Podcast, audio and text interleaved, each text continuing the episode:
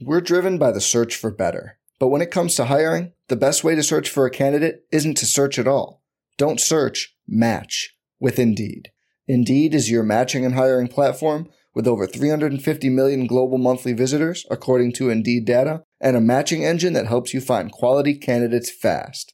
Leveraging over 140 million qualifications and preferences every day, Indeed's matching engine is constantly learning from your preferences Join more than 3.5 million businesses worldwide that use Indeed to hire great talent fast. And listeners of this show will get a $75 sponsored job credit to get your jobs more visibility at Indeed.com slash BlueWire.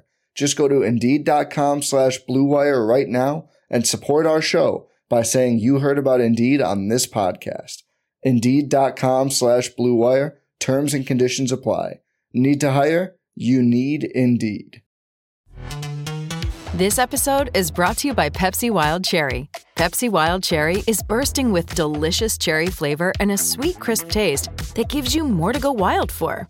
Getting wild may look different these days, but whether it's opting for a solo Friday binge watch or a big night out, everyone can indulge in their wild side with Pepsi Wild Cherry. Also available in Zero Sugar. So grab a Pepsi Wild Cherry and get wild. We are breaking down all aspects of Yankee baseball. This is the Bronx Pinstripe Show with your hosts, Andrew Rotondi and Scott Reinen. Let's go.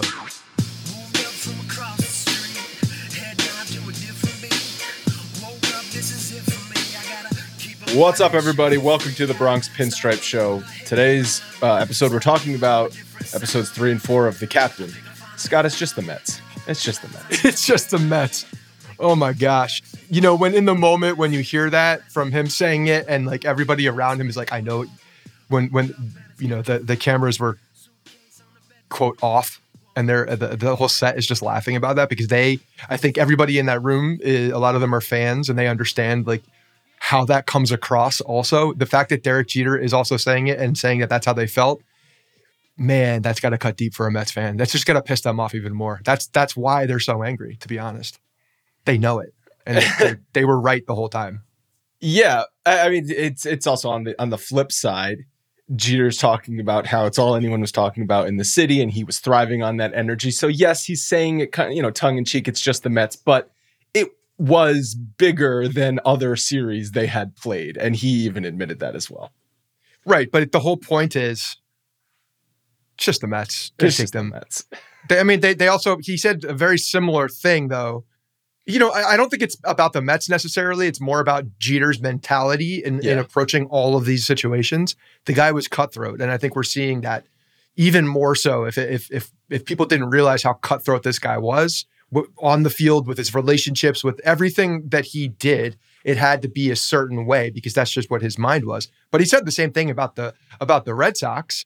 Eh, they'll find a way to screw it up. You know, like it's it's just it's the Red Sox. They'll find a way to screw it up the uh yeah the thing that came across in these episodes is you do not cross Derek Jeter. He will cut you out of his life. And he even said like maybe this is kind of a character flaw in myself is that I cut yeah. people off and maybe I'm too quick to cut people off, but once you do cross me, I have to cut you. I can't let you back in. You can't get back on my good graces. I'll have acquaintances, I'll be cordial to you, but you are not in my inner circle of trust. You will never be back in my inner circle of trust, which I kind of have to imagine some of his guys in his inner circle of trust are always kind of on guard, like, shit, yeah.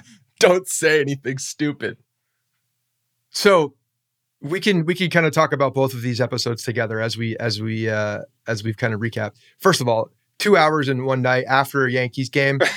it's a lot. It's a lot. I'm not gonna lie. It's a lot to to get through. I mean, it is must watch. I am glued to this, but I I'm gonna rewatch them. What I, I will tell you, what I'm so happy, and I was thinking this during it. I, man, the the music choices are just so freaking good with this thing. Just to to to evoke the emotion of of um, the clips and such.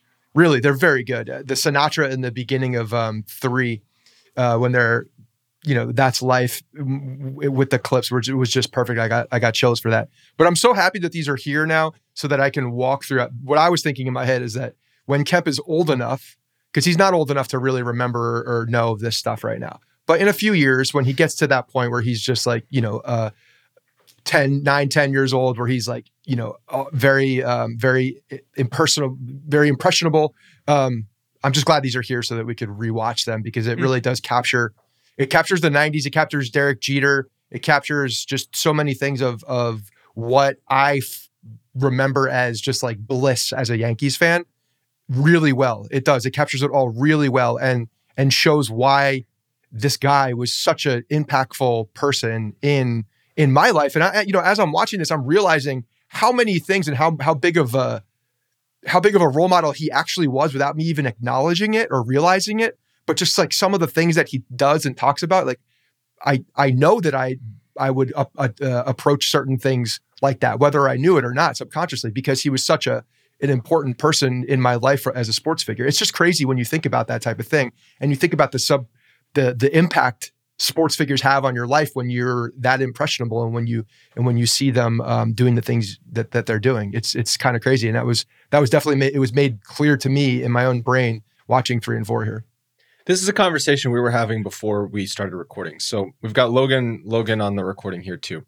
The three of us were obviously Scott and I. You were you and I are closer in age, but we all have different connections to the Derek Jeter era because we all experienced it at different points in our life. 96, you were 16 years old. I was only eight years old in 96. Logan was negative, whatever, 10 years old in 96. What year were you born, Logan? I always forget. And it always pisses Uh, it 2003. always pisses me off, right? So we all are going to have much different connections to Derek Jeter in that era of Yankees baseball because Mhm. you experienced them at different points in your life. Like I, at 10 years old, I'm concerned with m- much different things than what you're concerned with at at 18 years old. Okay, just everyone Very, listening, very true. think back to when you were 18 to versus versus what you were 10. All I cared about was baseball when I was 10 years old. I cared a lot about baseball when I was 18 years old, I cared about some other stuff too when I was 18 years old. You cared So- about baseball in different ways, though, too. Different because, ways. Because at 18, you're the competitive nature of you as a fan is at uh, at in in high gear at that point. As a 10 year old death with your friends. It's if As a- you if correct. your friends have bragging rights over you, it's that's it. At 10 years old, you're still in that bliss era where you're Yeah. like, you know, these guys are are are more than more than men. They're they're, almost they're like, fictitious like Yeah. beings, the superheroes. Exactly. Like it's like yeah, I watch them on Sports Center. Like I see these guys hitting home runs on highlights, but they're like it's so far removed that it's just like it's like watching a, a superhero movie. Correct. And then at 18 plus, you know, when you're in your 18 to, to I don't know, 24, 25, you're just you're you're so emotionally charged and you have these uh much more competitive emotions. You're right, because a lot of times you have friends that are either on, you know, fans also and you feed off that energy plus alcohol. And you also feed off of the people that you Key know that are not fans. Yeah. I mean, you, you can't ignore the the mix of alcohol with the emotions in sports. Uh, it, it definitely ramps things up, no doubt about it. So, um, So Yeah. the thing that I really loved about these two episodes is it focused on the different rivalries and personal um, one-on-one relationships that Jeter had with key people. G- it- it- you know, Jeter Clemens, Jeter Arod, Jeter Nomar, Jeter George Steinbrenner. Like that, that's really was the focus of these two episodes, and the and over the course of I guess 1999 when the Yankees acquired Roger Clemens, th- this covers through 2004 when the Yankees acquire Alex Rodriguez. That five six year span of Jeter's career and Jeter's life, and how these relationships were were shaping who he who he was as a person and who he was as a baseball player. Super interesting stuff. really interesting stuff. You're right, and I think uh, understanding those those relationships really does tell you the story uh, of gives you gives you just like the background of of why things are on the field as well. It ju- it helps with the context of of different situations, and also just the way that they're approached. I mean, like that's the episode four, man. The fir- the, the the first half of episode four, you, you know, up until 2000, uh, up until 2004, before the Alex Rodriguez um, it goes into that. that. That was tough to watch. I'm not going to be honest. I'm not going to lie. It's, it was Losing in You- 01. You Yeah. deal. You have all one, then you have the emotions of the the the Red Sox. Like there, there's emotional roller coaster in episode four that takes me back to the way I felt in all of those moments, which are which are two of the most emotional moments of my life. When, when I think about when I think back of like you know being a being a sports fan, but but also 2001, way more than being a sports fan. So there's a hell of a lot of emotion I'm bracing going myself- back to those. Yeah. I'm bracing myself for the beginning of episode uh, five because we all know where it's going to start. And For sure. not going to be an enjoyable 15 minutes. No. And you're you're just uh it, it does take you through that roller coaster, but it's you know, it's it's part of the story. It's part of the story and part of why um, you know, when they when they're talking about 2001 and just hearing how Jeter took that, not surprising at all. I will say one thing on the field that still pisses me off to this day is Craig Counsell getting hit by that ball. My God, was he over the plate? My God, was he over the plate on that on that hit by pitch? And uh, if that was called, how things might be different. But well, you know um, what's also a play from that that I f- constantly forget about is Brosius not throwing to first. He would have had the double play easy. Yeah.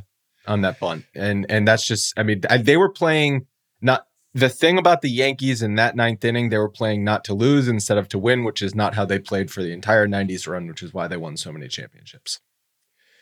Yeah, it's it's exactly it. There's just that there was a killer mentality, and and they were looking for things. You know, we we had we had discussed before about how you, um, how you can uh, you know the manufacture that chip or just look for things to fuel you. Didn't really have to look very far. It was just you know people wouldn't shut their mouth. Uh, and you'd think that they would learn to shut their mouth going up against a team like this, or not to awaken a team that's you know maybe struggling. And also, they just they, they never did. And and the papers were always looking for it. They're always looking for it. And in today's world they you know those things get magnified but it also uh, sometimes can get caught into the noise. Whereas you know Be- Benny Agbayani in 2000 the the the what he says or Eric Chavez what he says uh, that's put on the big Yeah. screen like Eric Chavez, I, I didn't know that. I didn't know about I didn't that I don't remember that either. But it's just it's so magnetized in that moment because there's no other noise. That that's that's it that's what everybody's talking about and uh you just you have your own you, you hear certain things about what people responded to how they responded to it and now you have what's in your own brain and nothing else and it's just magnified it's just magnified and it fuels it really does I think I don't know. Maybe the documentary will get into this and we'll we'll see it. But I I bet what we're going to see a difference between the championship era and then the next era, which was really really good teams filled with superstars and statistics, but could not close the deal, is that they didn't have that that camaraderie and they didn't have that mentality of us against the other guy. It was more individualistic. And I think it was Buster Olney who said it was like an island of misfit toys starting in 2002 after the 01 dynasty ended. I find it hilarious and ridiculous that George Steinbrenner, if this really happened, that George Steinbrenner told Brian Cashman after the 2001 loss, now we do it our way, after just winning four out of six World Series, like, oh, one loss and now we have to change things after this just worked for for six straight years? Like i almost feel this is a narrative that brian cashman is is happy to push that the signing of major free agents and constantly trying to chase the dragon was george's fault not my fault like come on cashman you're responsible as well so I, I feel like this is a narrative that cashman is more than happy to let people think that it was george steinbrenner who did all the bad acquisitions, and it was me who did all the good acquisitions. I don't know why I'm on a Brian Cashman rant. I just like that that little moment kind of threw me. I I I I think it's funny how you're you're saying this too because I did not think that uh, even even in the slightest. I was just like in my head, I'm like, yes, of course. If if George saw one little one little weakness, one little gap in in winning, because that's what they knew, then he was going to make it seem like it was everything was wrong, and he was going to go and do it. But that's just the type of guy he is. That Sure. he he always wanted control, and in fact, he couldn't have the control during that run because everything was going too well. So it was an opportunity for him to go do the thing that he knows how to do best, spend money and and and like be loud and take control and do those things. So it was almost like a, a piece of him was like, okay, now that now that this little this little uh, party is over of the way you guys did it, it's my chance to shine, and and we see what happens. But what so, are we talking about? Jason Giambi? That was happening no matter what. Well, no, I yeah, exactly, and I mean Roger Clemens was definitely George Steinbrenner also. Don't That Don't- was, don't that was that in that was after the '98 season, after they had the greatest team ever. correct. So he he had already started doing this. That's just Okay. a cocky moment for him saying that, and he was gonna, you know, act like it. Now it's it's him. It's just that's just George Steinbrenner like re re retelling everybody that he's in charge and that nobody else is in charge. Can we take a moment to just talk about the big swinging dick that is Roger Clemens? Yes, and just please. the cockiness.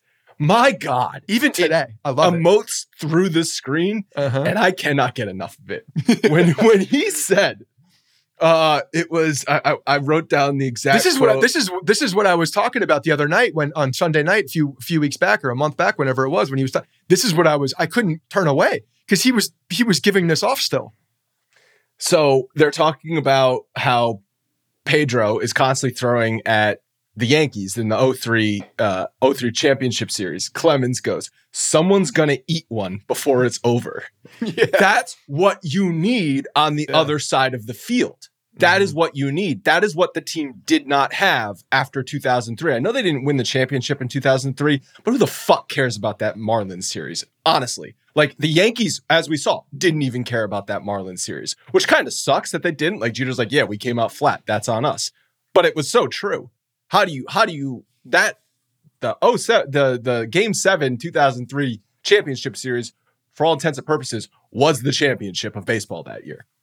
That's the one that gets remembered, but but still, if the Yankees had won the World Series that year, also, it just would have magnified even more what happened. It would have. the the Yankees were. It just it's just also a reminder of how goddamn close the Yankees were win were were, were to winning.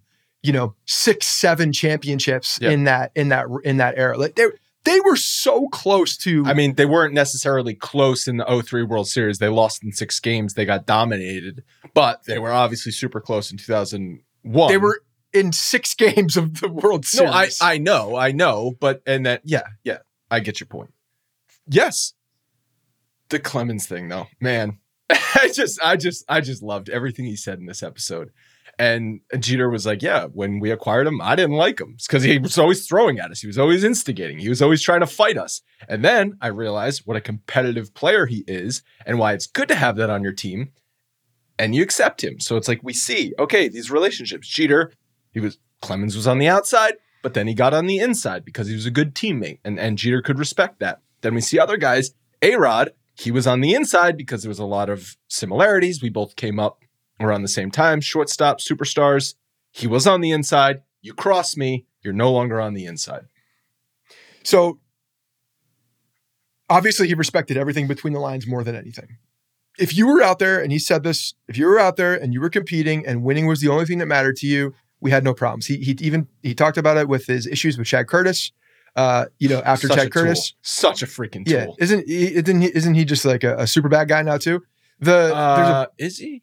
There's a few. I, I think so. I think you're thinking of John something. Wetteland.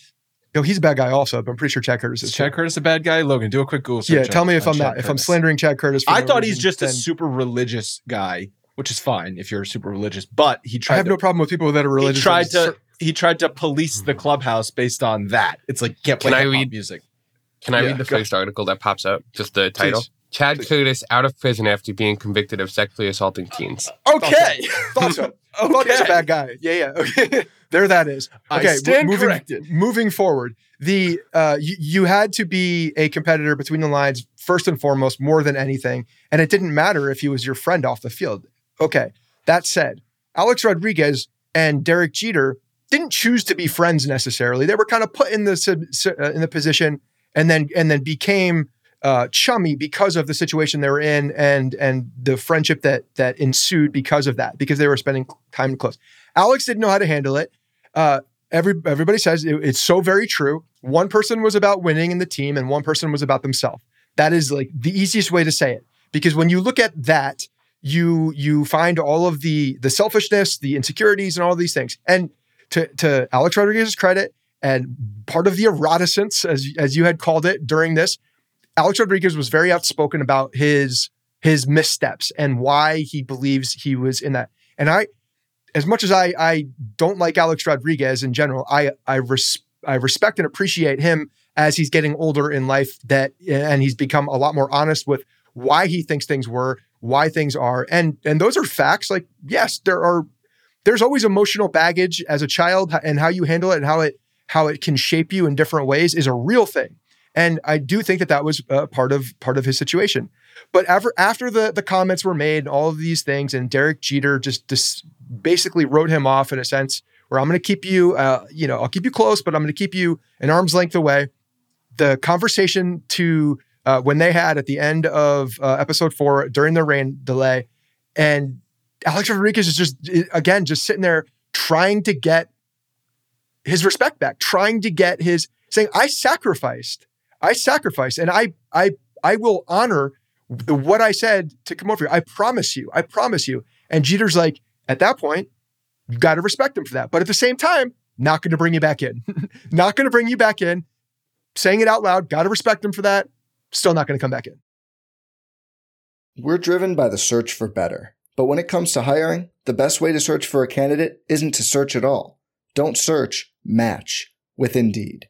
Indeed is your matching and hiring platform with over 350 million global monthly visitors, according to Indeed data, and a matching engine that helps you find quality candidates fast.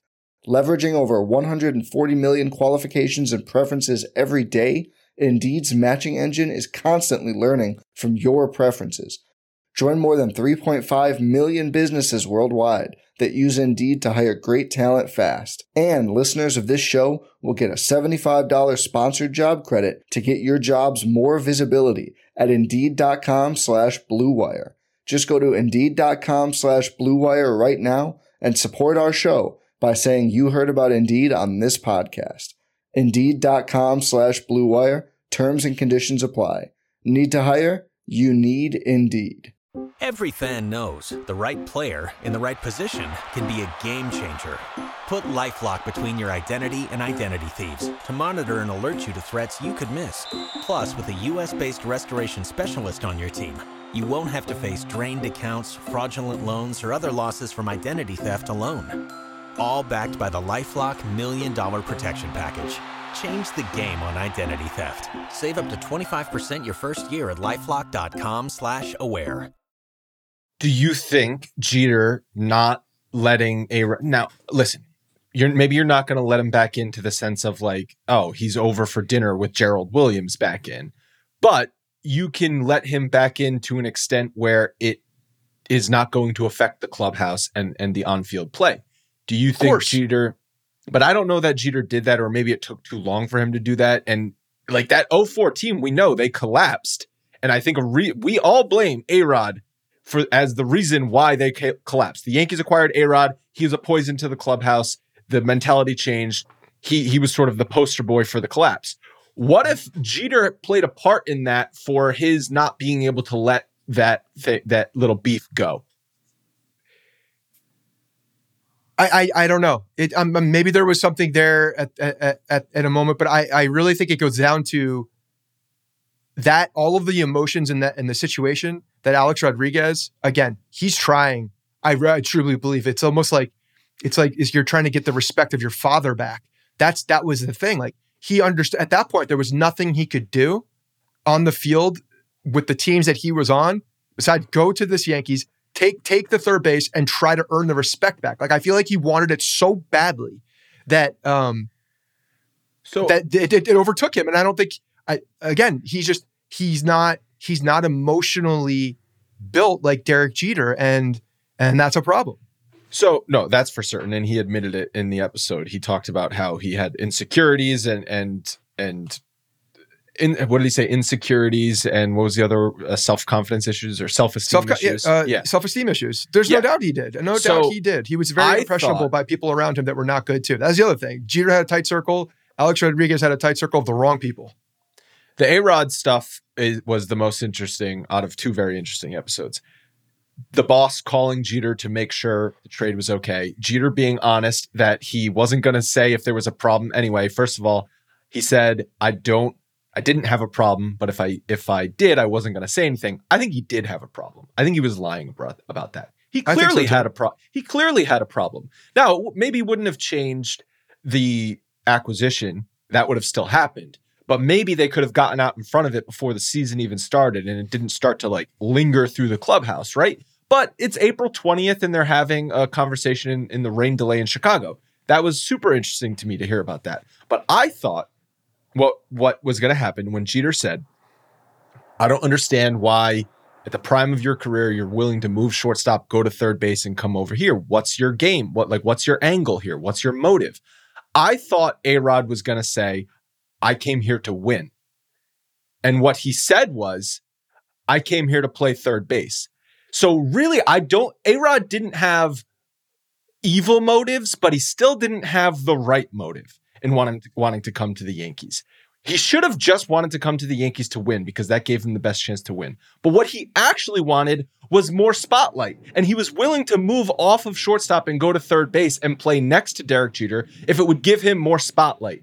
And so maybe if he had truly just wanted to come there to win and Jeter could recognize that, maybe they could have squashed some beef and just been good teammates because they're both trying to do the same thing, which is win a ring. And I think eventually in A Rod's career, he figured that out, but it was like five years too late. he he thought that coming over to New York and and sacrificing shortstop to go to third base was going to be the the breaking of the bread between the two of them. He felt, I think, internally that I'm doing this selfless act. Again, this which becomes more of actual selfish motives. I'm doing this selfless act by going to third base, and Jeter's going to respect me for that. And you're right. He went there, he did that, which, okay, great. Like part of that, you're, you're on the right track, on the right track. But if you're there to do that, to make the team better and to give the, the team the best opportunity to win, to have these two great players on the field at the exact same time, if he said that, if he, you know, made sure that that was the the the clear motive and this was just part of it, I gr- agree with you. I think it would have been different, but it wasn't. It, the selflessness that he felt actually became a selfish motive, I think, in the eyes of of Derek Jeter a little bit, and it was it rubbed him the wrong way a bit. Like, I don't get it. Like, what are you doing? I'm a winner. I'm a competitor. Why would you want to try to come here and like, you know, get on my coattails a little bit? It's you're not coming in for the right thing. And and and there was something about it and all the the previous history of the comments and things like that. Just had Jeter goes back to what he said in the first episode. He's looking around. He's looking around at, at who the peripherals. Who's around him? What's the angle? Why are you here? What's the angle? He even said it. Like, what's the angle?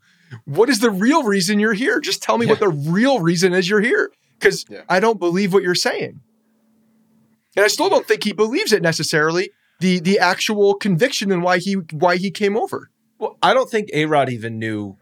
A Rod, I think A Rod was lying to himself, right? A Rod thought he was there to just play third base and be a Yeah. Yankee, but he really wasn't. He was there because he was trying to to get back in the spot. He was almost a Red Sox, right? That would have been, I think, awesome. They're right. That would have been awesome.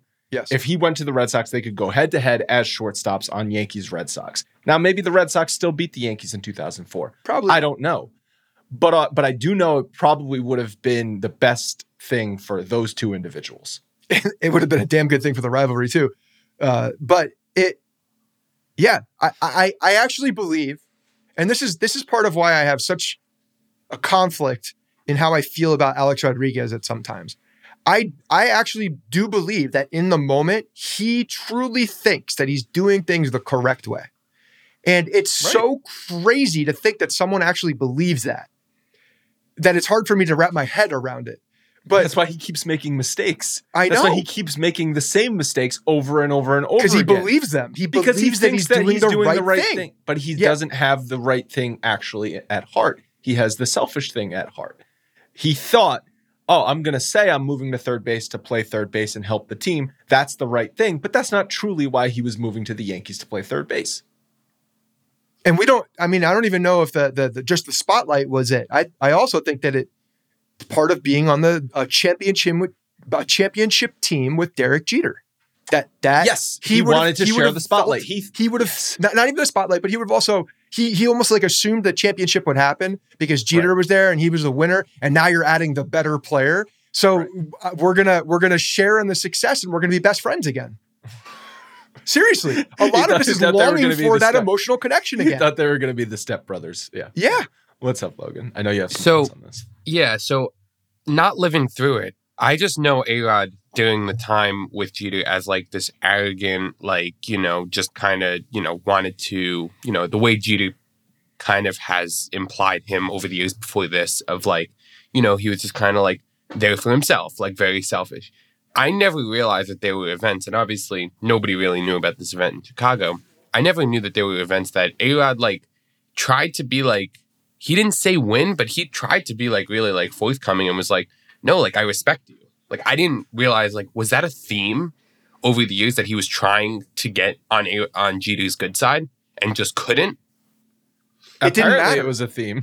But it didn't matter. That's the But thing. they Like, tried to it- right. even before he came to the Yankees, right? Because the the the the relationship broke after the Esquire interview in December of 2000 after Arod signed the massive contract, and the media played a part in it, right? Like that that Esquire writer was portrayed to be an absolute a hole, but at the same time, his statement that hey.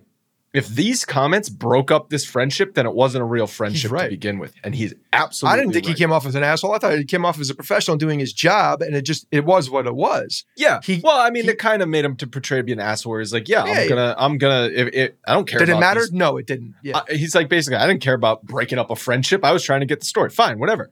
If any writer tells you that they're they're worried about For breaking sure. up a personal relationship about something that they're writing about, or that comments were said, they're lying to you. That's as long as it's the truth. As long as, As long it's as the it's truth. the truth, you don't convolute the truth, but you're reporting what what the truth is, and that that is literally their job. I mean, A Rod, before he came to the Yankees, sorry, Logan, before he came to the Yankees, tried to squash the beef with Jeter, right? This like fax that he was trying to send. He he wanted to fly, he flew up to to visit Jeter and apologize for his comments, and Jeter's like, yeah, I, I believed he was sincere, but it didn't matter at that point. right. We learned obviously, like we know, like you know, Jeter's like a tough cookie. Like he's like tough to please, and like that was his personality and whatever. But like, I never perceived A Rod in their relationship as ever really like, like he like publicly. Like I kind of like figured like, all right, like he tried to make it work, and he tried to like you know show Jeter like you know like I respect you, but like I I never really realized that he ever did anything like that might have actually been more sincere than Jeter gave him credit for, if that makes sense. I mean, obviously, And I, I That's see what you're I was saying. coming- the that's the- where I the was whole point coming is it didn't matter. It didn't No. matter. matter. It didn't matter, and it was all like the things that were done were just were just him. You know, it was too late. It was too late. You, you the th- things were said, and like let's just move forward. And Alex Rodriguez could never move forward because he always desired the respect from Derek Jeter, and that was so very clear. And Jeter just not that he didn't respect him anymore. It was just it, he's just like emotionally cut off. Like okay, I'm just going to go forward, do my thing. You're going to do your thing, and it just doesn't matter anymore. And, and that, couldn't and accept that could that. never be accepted. I mean, right? I don't think A that he could not accept that. Yeah. I don't think that he ever really accepted it. Like, do you remember a couple years ago he was on the field in Miami in full in full Yankee gear, trying to teach Miguel Andujar how to play third base in Miami? Like, comes out of the woodworks and Oh, A Rod. yeah, and he's on the field in Miami in full Yankee in in a full Yankee uniform, and it's like, what do you do? Like, there are motives there. You know what I mean? Like, part of part of the Alex Rodriguez Yankees thing always rubbed me the wrong way because even still, like lingering with the organization, because I still feel like he wants to be Derek Jeter, and I think actually that that pisses off Jeter. Uh, looking at that now too, because like, what are you doing in my house? Like, just Okay. stop it, get out of my house. But also, Jeter was uh, CEO and part owner of the Miami Marlins, which is where A Rod grew up, right? You don't think he had any extra motives there? Like, oh, this is an opportunity, and it just happens to be in A Rod's backyard. Okay, sure.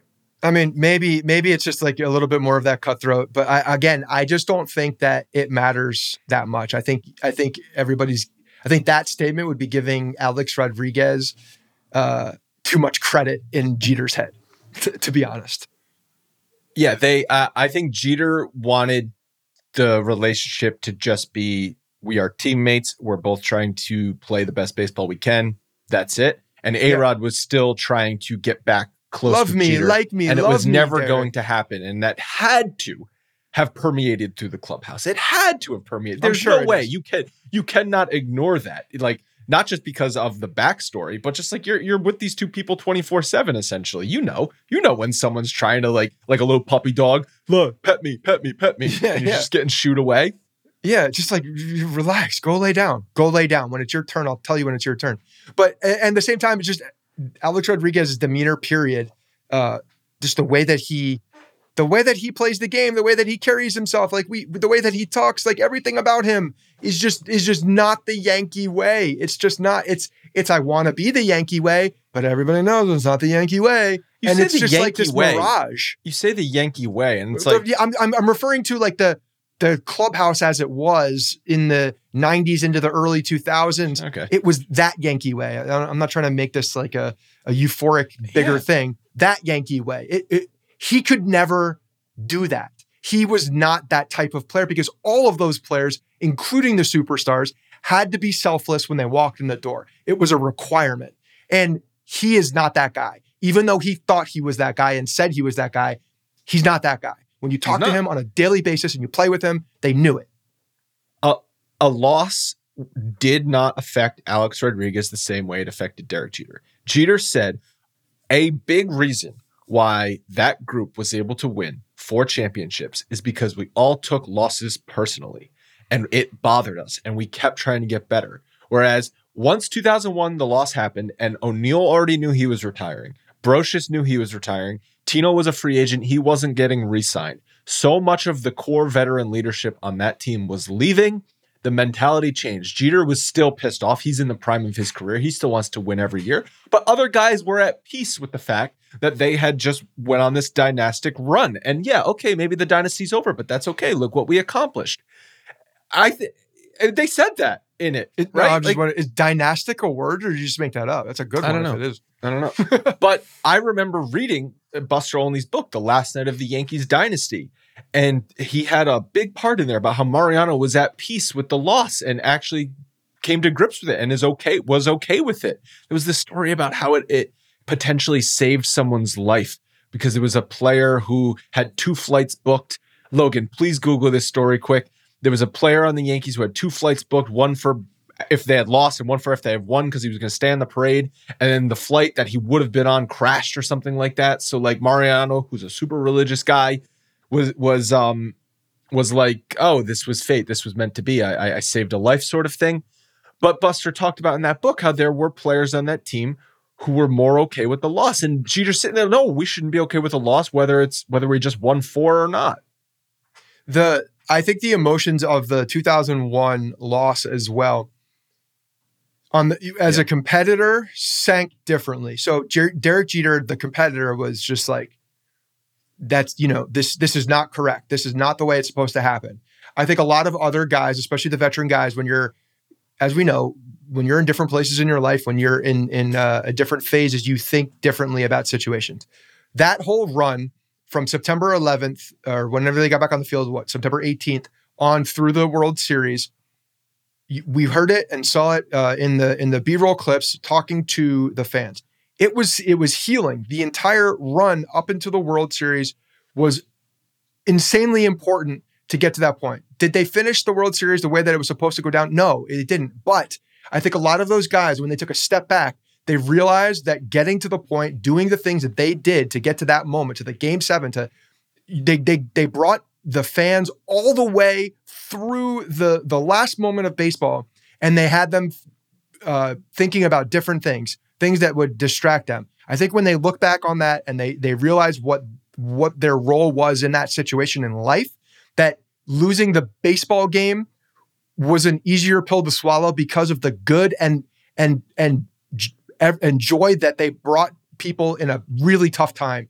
And Yeah. people were very outspoken about that exact thing because it was it was a the, the entire playoffs were part of the healing. If they had won the World Series, yes, it would have been the the culmination of that. It wouldn't have after the World Series was over, it wouldn't have changed what was happening in real life. But at the same time, the the run did help people heal, I think, and and I think that that sank differently with different people, different Yeah, they, players. I forget who it was quoted. I think it was Tino or maybe it was Bernie who said we weren't tired physically. We weren't even tired mentally. We were tired emotionally. And that was an obviously an emotional month of baseball. And they were emotionally exhausted and were very close to finishing it. And that didn't. I Um, don't think that affected what happened on the field because they were, you know, a pitch away No, from I winning mean, the World Series. They were all the Diamondbacks were freaking loaded. yeah, Loaded. so, and they came back. Yankees had- they came go back. look at go look at the statistics of that World Series. The Yankees got dominated. Yes. Dominated. in runs scored, batting average, ERA, everything. They got dominated. The Yankees, when they lost, got blown out. And when they won, somehow scraped across a win on some freaking miracle. Byung-Hyun Kim threw 73 pitches and then came back the next night. Holy shit, I didn't know it was 73 pitches, but like, yeah, you just they just found ways to win three games and almost found a way to win a fourth game. Yep. Yep. Um, all right, so let's uh I don't know, what what are things there was there was a lot of fun nuggets. I guess we'll just fire through them quick. Um the the uh hold on, one one one liner after uh after 2000 Oh yeah, it was on Enrique Wilson who Enrique Wilson who uh was on that flight potentially that that uh, after I won. Go ahead. One liner. Oh, it was a player. I didn't realize that. yeah, the, yeah, um, yeah, teammate of Mariano's. Enrique got you, Wilson got you. obviously did- owned Pedro Martinez. So the the I think the one of the lines that stuck out to me the absolute most was after the Yankees beat the Red Sox in in uh, 03 and uh, they were they were interviewing the writers and, and how the front office took the win and Steinbrenner Oh, yeah. was like yelling at the bus but Levine says take that you 1918 Yes. pieces of shit I great. hate Randy Levine with a I love that passion. quote that made me feel like Randy Levine was a human being uh, No. a bit and I like no, do you know why? Because Randy Levine thinks he actually was like beating the Red Sox. Shut the I don't care. absolute I fuck don't up, care. Randy Levine. it was I I, still you. I love I, love the cockiness of the quote and and how, how if it badly was they wanted anybody to keep him down. else, if it was anybody else, a ball boy on the Yankees, I could get behind it, but I cannot get behind pudgy Oh, I'm behind face it. Randy it's Levine funny. saying that. It's hilarious say, hearing uh, hearing that come from his mouth. Um, I yeah, would have there's some good slapped him across the face. um, I loved Cone just completely trolling on the Mets for having the Baha Men out on the field. That was hilarious. Like, what are you what are you doing? The Baha Men out there singing? It's like we were gonna win this. The Clemens Piazza dynamic was super interesting. That's just a fascinating, absolutely fascinating matchup. And you you really do see how Clemens pitched at, at as as he how he got himself, you know, to where he was. It's just like the competitive nature, like would always knock a guy off. The superstar on the other team was getting knocked off the plate. If you were beating me, you were getting one. You were going to eat one. It's just like that does not exist in today's game anymore. Like we talked about in the last episode how Max Scherzer is like a dog out there, but even that, like he doesn't even do that because you can't really. No one does that in today's game anymore. But holy shit, was Roger Clemens just an animal? yeah, he was a, he's and he still has the same mentality, which is why you know you see the you, you see the just the raw stubbornness of the man because he's just not going to come back from the things that he says. He just he's just not. That's just he's just he's just very much entrenched in one mindset and one mindset only. So, you know, whether you whether you like it or you don't, it is what it is, and it ain't changing. You- You're not going to change that man like in, in, in any way. Yeah, it's I like As it a- a lot. as a competitor when you're watching what he did. You know, similar, not not not comparing the two even to the stretch of the imagination, but when you see the the guy, and this is what supports what Jeter said, you hate him, but then you love him. It's like have like Josh Donaldson. We talked about this having it as the antagonizer on the other team, and now he's on your team. It's it's it's just a different mindset. You want that guy in your team. You hate him when you're facing him, though. Yeah. The um the the George Steinbrenner Jeter stuff was interesting too. How George, uh, of course, liked to attack the star player. Right? He did it. He did it as soon as he started owning the team. He would attack the star player, call him out in the media when they lost. He called Jeter out for not not committing as much as he did when the Yankees were winning. And then they actually ended up filming that commercial when Jeter was hurt in 2003. And then George named him captain, which the documentary portrayed to be as sort of like a final final pairing of the relationship that George said it almost felt like he needed to do this to make sure that he him and Jeter were were good. I thought all that was interesting. Yeah, and and the timing of it, the timing of it is super interesting because of you know the way that he really led the team to welcome Hideki Matsui into, and ironically, it was because uh, it, it was it was done so in the public eye and out in the town, uh, and that was exactly what what uh, Steinbrenner was you know was riding him for. So I thought that whole thing was was an interesting dynamic and what really spurred that on. He he understood that it was actually leadership in what he was doing to bring this guy out and with the team and and to gel them together. Captain. And I thought Posada also came off as an, an absolute beast in this. Just one, Yes. he's like, I wanted Karim Garcia to charge the mound. Like I wanted to, I wanted to go out there and fight. And he was um, looking for Pedro. I yeah, I love I love hearing about it. I, it's uh, to this day, it still it pisses me off so very badly watching uh, Zimmer hit the ground after Pedro. I I I hated Pedro more than I hated anybody. I think after that, I think I, I don't think I hated anybody more than I hated Pedro when I saw that occur. Um, what a scumbag! What a scumbag! After that, And then um, I also threw up in my mouth a little bit when Jeter was doing the interview. I think it was on ESPN, and they were like, "You're losing Andy Pettitte, you're lo- losing David Wells, you're losing Roger Clemens, but you're adding A Rod, Kenny Lofton, Kevin Brown, and Gary Sheffield." I was like, yeah, just again, that's that's more of like the mentality. Pay for some guys that have big names, have success, but you're you're losing the the core attributes of a winning team and why everything was so successful in the Derek Jeter era. That was, I mean, you look at that that whole thing too. It's just like it. Derek Jeter didn't need all of the talent on the on the field. He he just needed the the will uh, and enough talent. And when you put it together, uh, how powerful that is, and and it, it just to me that rein, reinvigorates the feeling that I have of like the chemistry of a team, the makeup of a team, the balance of a team, and how important that is. And you just can't throw dollars and big stars at something and expect to win. Just doesn't work that way. It it just doesn't. So I I know we talked most of this episode about A Rod and Jeter, but his, the comments that he actually said to piss Jeter off, where he was saying, "You don't go into New York worried about Derek Jeter beating you. You worry about Bernie Williams and Paul O'Neill. Derek Jeter's hitting second. He's got great talent around him. He doesn't have to lead."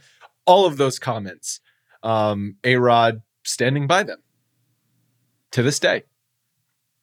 he's so out of touch, man. It just proves that he's still out of touch because the fact that he says he feels the same way again, he's still misconstruing in the in the way that the comments were received. He's not even he's not even perceiving them today as they were perceived and as they should be perceived in in writing. I mean, he he he was slighting Derek Jeter. He was he wasn't making it sound like the team was a juggernaut and he was just part of that team and that they had to attack and think about everybody.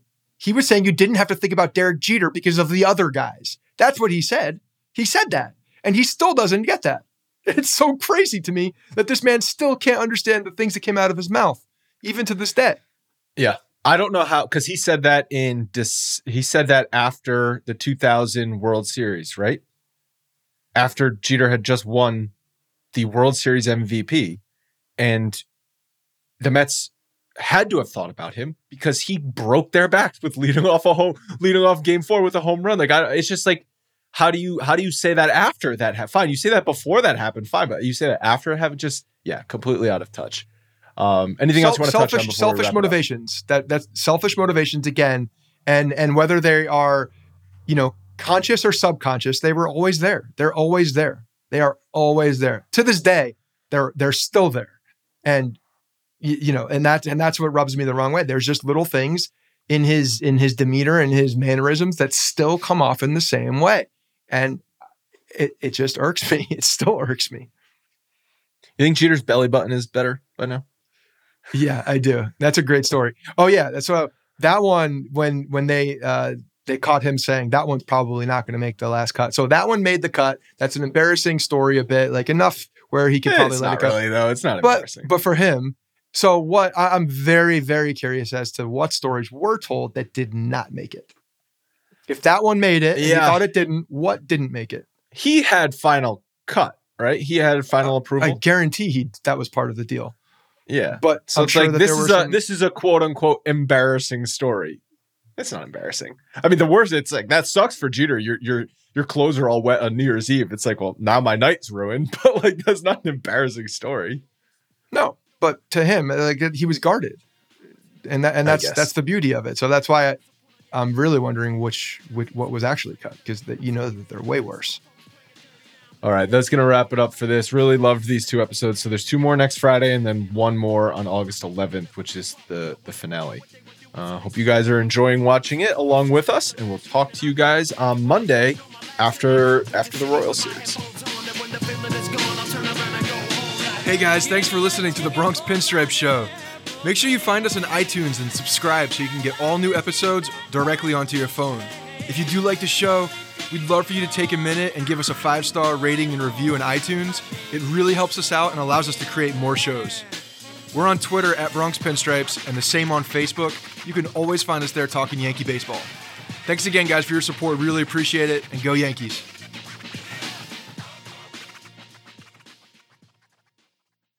I'm Mark Chapman. Welcome to the Planet Premier League podcast.